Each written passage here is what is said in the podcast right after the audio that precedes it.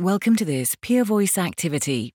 To access the entire activity, including downloadable slides and transcript, go to www.peervoice.com forward slash ZHA. This activity is supported by Novartis Pharma AG. Welcome to this Peer Voice panel discussion on inherited retinal dystrophies. This activity comprises two presentations featuring Professors Dominik Fischer and Robert MacLaren. At any time during this presentation, you may download supporting materials and share this activity with colleagues. Hello, my name is Dominik Fischer from the University of Oxford here in the UK. Welcome to this activity entitled Establishing Earlier Diagnosis of Inherited Retinal Dystrophies The Clinical Clues. Joining me in this discussion is my esteemed colleague, Professor Robert MacLaren, also from the University of Oxford. And in this first presentation, we will discuss the importance of establishing an early diagnosis and the initial clinical symptoms of IRDs and the clinical diagnostic workup. IRDs, inherited retinal dystrophies, are generally regarded a progressive disease. At early stages in life, uh, most patients will still see fairly well depending on the disease, uh, but then progress and lose vision. Um, and it depends a bit on what kind of IRD. Some uh, are congenital uh, with uh, early onset uh, visual disturbances, and other patients see fairly well until their very late stage of life, but lose uh, particular parts of their vision, for example, peripheral visual field or central vision. But all in all, it's a progressive disease um, and therefore, early diagnosis seemed to be a better option, both for understanding the management uh, but also the individual prognosis of the patients. So, uh, Robert, maybe you can give us a short overview of the typical patient journey and why you think um, early diagnosis makes sense. Well, thank you very much indeed, uh, Dominik, for the introduction. So, as many of us know in ophthalmology, uh, patients come to us from various sources. Uh, quite often with a severe vision loss. The patient may be diagnosed by their paediatrician at birth with a visual problem and subsequently undergo very early investigations. It's also possible that it might be picked up later on, perhaps at school, at screening, in which case you might have it through the GP. In either cases, these children ultimately do need to see a retinal specialist where we would look at the back of the eye and determine the cause of vision loss, because obviously retinal degenerations are not going to be corrected with spectacles. This is a team of specialists, usually including input from, in the child's case, a paediatrician, a social worker who can look at the impact of vision loss with the child at home, the uh, genetics counsellor who'd be able to give informed advice on the likelihood of genetic mutation being present among different members of the family, the clinical scientists who provide information on the genetic test result, whether it's a variant that is definitely pathogenic, um, and of course the ophthalmologist to sort of bring it all together and try and translate all that information to the family in a way that informs them about the disease, but at the same time considers any potential therapies that might be available. The therapeutic options are still relatively limited, and we have to accept that at the moment. We can recruit a patient into a clinical trial, you know, that might be an observational study just to characterize the disease in more detail, perhaps a phenotyping study. That's a beautiful summary of uh, the patient journey. Um, and of course, that's quite variable across healthcare systems, etc. And even within a healthcare system, geographic, um, you know, allocation of patients can can still dictate, unfortunately, how the patient uh, journey can can look like. But just to give you uh, give a, uh, our audience an overview, what what do you think are the key initial visual symptoms, and how do you understand them in terms of where they come from? The spectrum of vision loss depends primarily on whether it affects the cones or the rods. In most cases of early onset vision loss that we would see in neonates and young children, we're going to be looking at cone dysfunction because the cone vision is very important. In the absence of cone function, uh, the patients would have nystagmus, they would have low vision, and we would be able to detect it relatively early. With slower progressive retinal degeneration, so typically the rod cone dystrophies, the child may present initially with problems with night vision. And this may be something that's not immediately apparent because if you're a parent with a new child, you may not know what normal night vision is like in a baby. It's simple things like they bump into things, they can't see things at night, they're complaining of night vision problems. And subsequently, that might be associated with loss of peripheral vision. So, this spectrum of disease, either affecting the rods or the cones, presents in a different way. Now, having um, sketched out the initial symptoms, um, how is it with regard to the onset? You already touched on that, but um, how is that different across genes? A newborn child may present with profound vision loss because the functional enzyme for vision is missing. Other genetic causes may present at slightly progressive later times, um, and some indeed may present with retinitis pigmentosa or retinal degeneration well into adulthood. The oldest patient that I've diagnosed with RP was 92 years old, and that was his first diagnosis. He wasn't too worried about the diagnosis. It had been progressing at a very, very slow rate. We often think about the genetic causes and we try to link them to the age of onset. There is no general hard and fast rule, but in, in, in general, the, the enzymes affecting visual cycle will tend to present earlier, whereas the genetic defects that cause rod degenerations only and don't affect the cones will tend to be later. And we know that genetic mutations can be mild or severe within the same gene. But generally, we get an idea that the disease may present at a variety of ages throughout life. What kind of ophthalmic examination diagnostic workup do you suggest for the majority of IRD patients?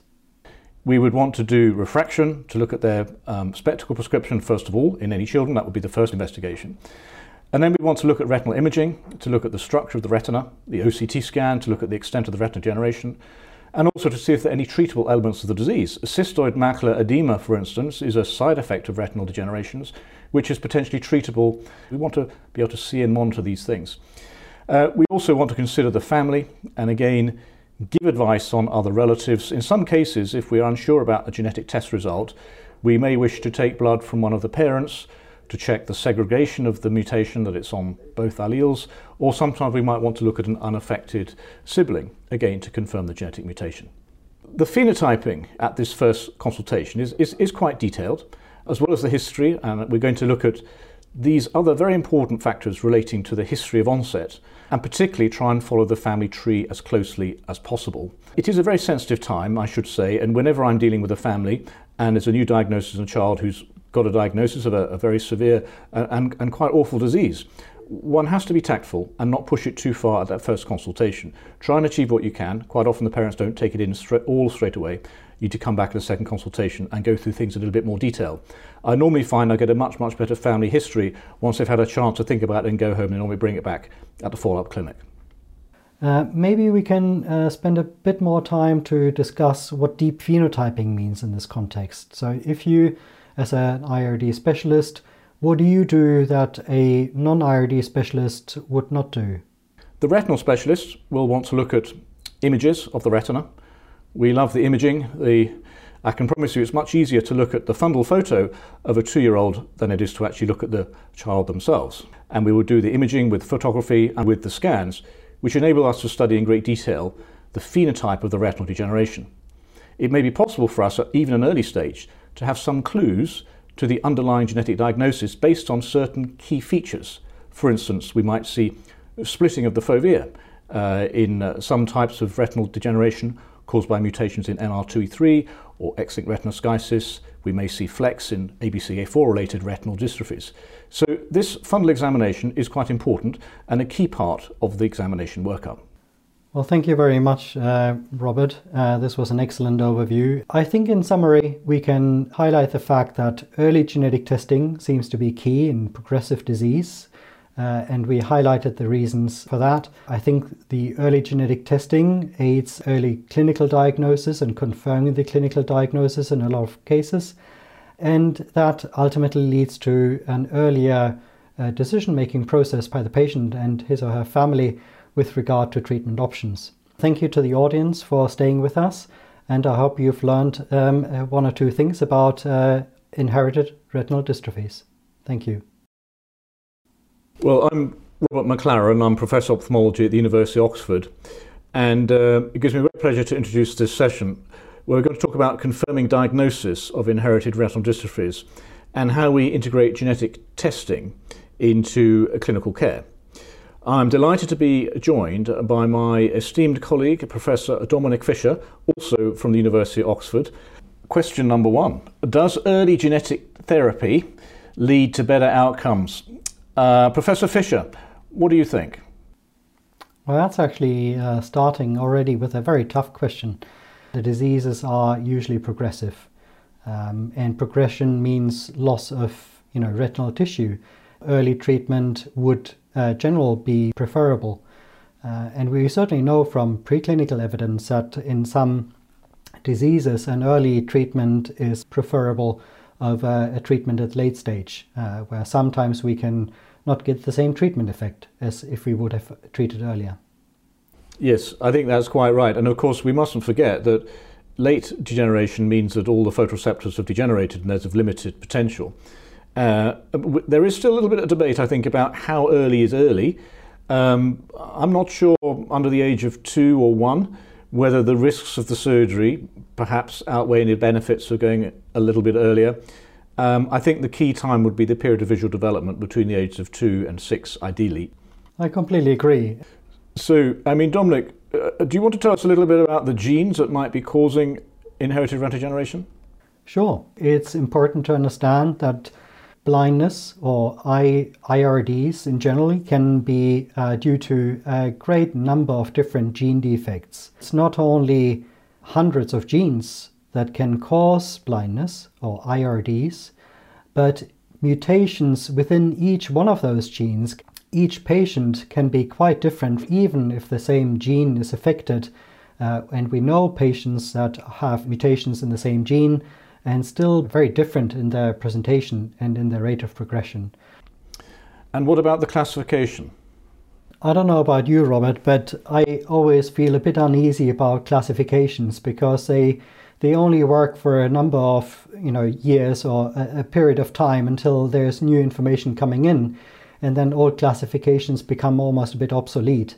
Let me give an example. In the middle of this graph here, you may see the letters RPGR, okay? So RPGR is a gene that can be affected. It's actually one of the most commonly mutated genes that lead to IRDs. And depending on the mutation of that gene, the clinical label or clinical classification of our patient might be retinitis pigmentosa.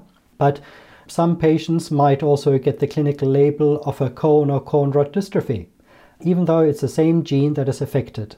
And that shows us the genetic heterogeneity, but also the phenotypic heterogeneity. In the age of gene therapy, what is key is the genetic information, which gene is affected, and that's more important than the clinical label it's not as relevant whether you call the patient to have retinitis pigmentosa or, or Leber's congenital amaurosis. The key is that the mutation is in the RPE65 gene because that is where your treatment works. Now, what genes do we test in IRD? If you have a patient with IRDs, as I mentioned earlier, there can be hundreds of different genes uh, responsible for the disease. At a minimum, we would look at several hundred genes in one go. We would do next generation sequencing, but focus only on the most likely candidates. Now, if we don't find anything uh, in this IRDG panel, we might extend the analysis to what's called the Mendeliome. And that is a group of genetic sequences that uh, uh, encompass all known disease genes. If we don't find the underlying disease or underlying genetic uh, condition, then we expand into an all genome, whole exome sequencing analysis. When we do genetic testing on patients, what sort of percentage do we get of the correct gene diagnosis? It's a bit variable uh, between different classifications. So, for example, if you have a patient with Usher syndrome, uh, it tends to be more than 90% that our patients get a, a clear cut answer from the genetic test result. While if you have recessive retinitis pigmentosa, sometimes only two thirds of our patients might get the answer that they hope to get from the genetic testing. We lead always to the questions that the patients ask me, which is what treatments are available? What are the therapeutic options? Well, it's very exciting times indeed. Uh, again, uh, similar to what you said, uh, when I started uh, in the field, uh, you know, the only thing we could do is electrophysiology and get excited about that. Um, and now we are doing surgery and getting excited about our patients getting better in terms of their vision. It's fantastic. Um, and this innovation really is, is led by both clinicians as well as scientists. A good example is the gene therapy for RPE65 related IRDs. It's only really about 25 years that the field has uh, started to understand the underlying mechanism in this disease. Uh, and have found mutations in the responsible gene RPE65. It encodes an enzyme that is at home in the RPE, in the retinal pigment epithelium. These mutations lead to a decreased enzymatic activity, and with no enzymatic activity, the vitamin A cycle from the photoreceptors to the RP and back is faulty. And as a consequence, uh, the photoreceptors don't work as well. Uh, there is no light perception, or barely any light perception, certainly not in the rod photoreceptors. And that is the underlying disease mechanism, and, and that explains why our patients are seeing so poorly at night from that moment on, gene therapy was developed, um, packaging the coding sequence of this gene, RPE65, into a vector, uh, in this case, an AAV vector. And over the last, um, I would say, 10 years, 15 years, um, this huge momentum gained from pre, you know, promising preclinical evidence to a clinical trial to a market approval of a treatment that seems to be beneficial to our patients. Yes, and it really has been a revelation, um, not just with gene therapy, but also potentially future gene editing and, and, and, and CRISPR approaches. So, in conclusion, um, I would agree that it's important to get a genetic test. What do you think? There is no question about it. The importance of a genetic test is key, especially in the uh, in the setting now that we have uh, treatment options available, but the treatment is gene specific. So there are a number of reasons really why genetic testing is important. First of all, it confirms or excludes the genetic cause of your disease. Secondly, with the identification of the underlying disease mechanism, it's much easier to then, you know, determine the likely individual uh, prognosis in a patient and visual outcome over time.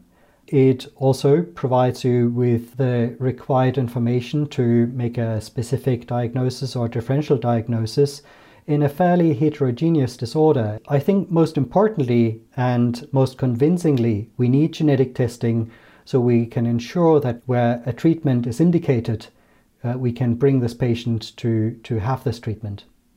Who would you test and, and who, who might you not test? I think it's our job to offer testing to anyone.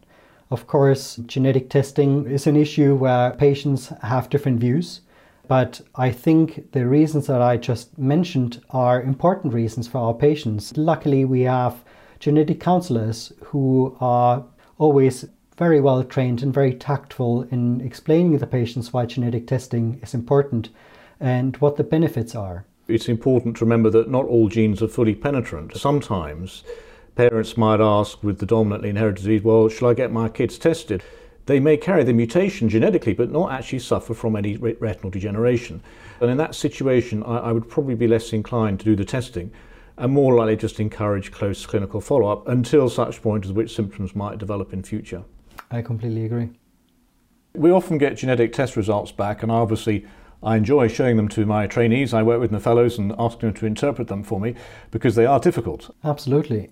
It's not black and white. It's not binary. It's not a mutation or no mutation. In fact, there is quite a scale of different likelihoods that a certain sequence variant is actually the underlying disease mechanism. And we can grade that based on certain criteria from this is a benign variant in the sequence to a pathogenic variant that is extremely likely to be the underlying mechanism for the disease. A likely pathogenic variant in a disease and ultimately means that in 9 out of 10 patients, this is the underlying disease. In medicine, I think we as doctors are quite used to this level of certainty or uncertainty. Um, but it's often difficult for patients to uh, understand and appreciate uh, that it's not always black and white. Genetic testing does a number of things. Um, obviously, it helps us manage the patients in terms of telling them why they're losing their vision. It may help us give prognosis in terms of the, the later uh, probability of vision loss, for instance, if they're going to have a macular dystrophy or a cone dystrophy versus a cone rod dystrophy, that can be quite a difference. It may help us enroll patients into clinical trials because most trials now are gene specific. And I think most importantly, uh, there is an obligation on us as clinicians to report all new gene mutations. If we put the mutations into the literature, and we'll get a better understanding of the prevalence of these diseases around the world, which of course is going to help us developing treatments because we know where, hopefully, all the patients will be. I think that's pretty much it uh, on the genetic testing. So uh, thank you very much, Professor Fischer. Thank you, Robert. Thank you very much.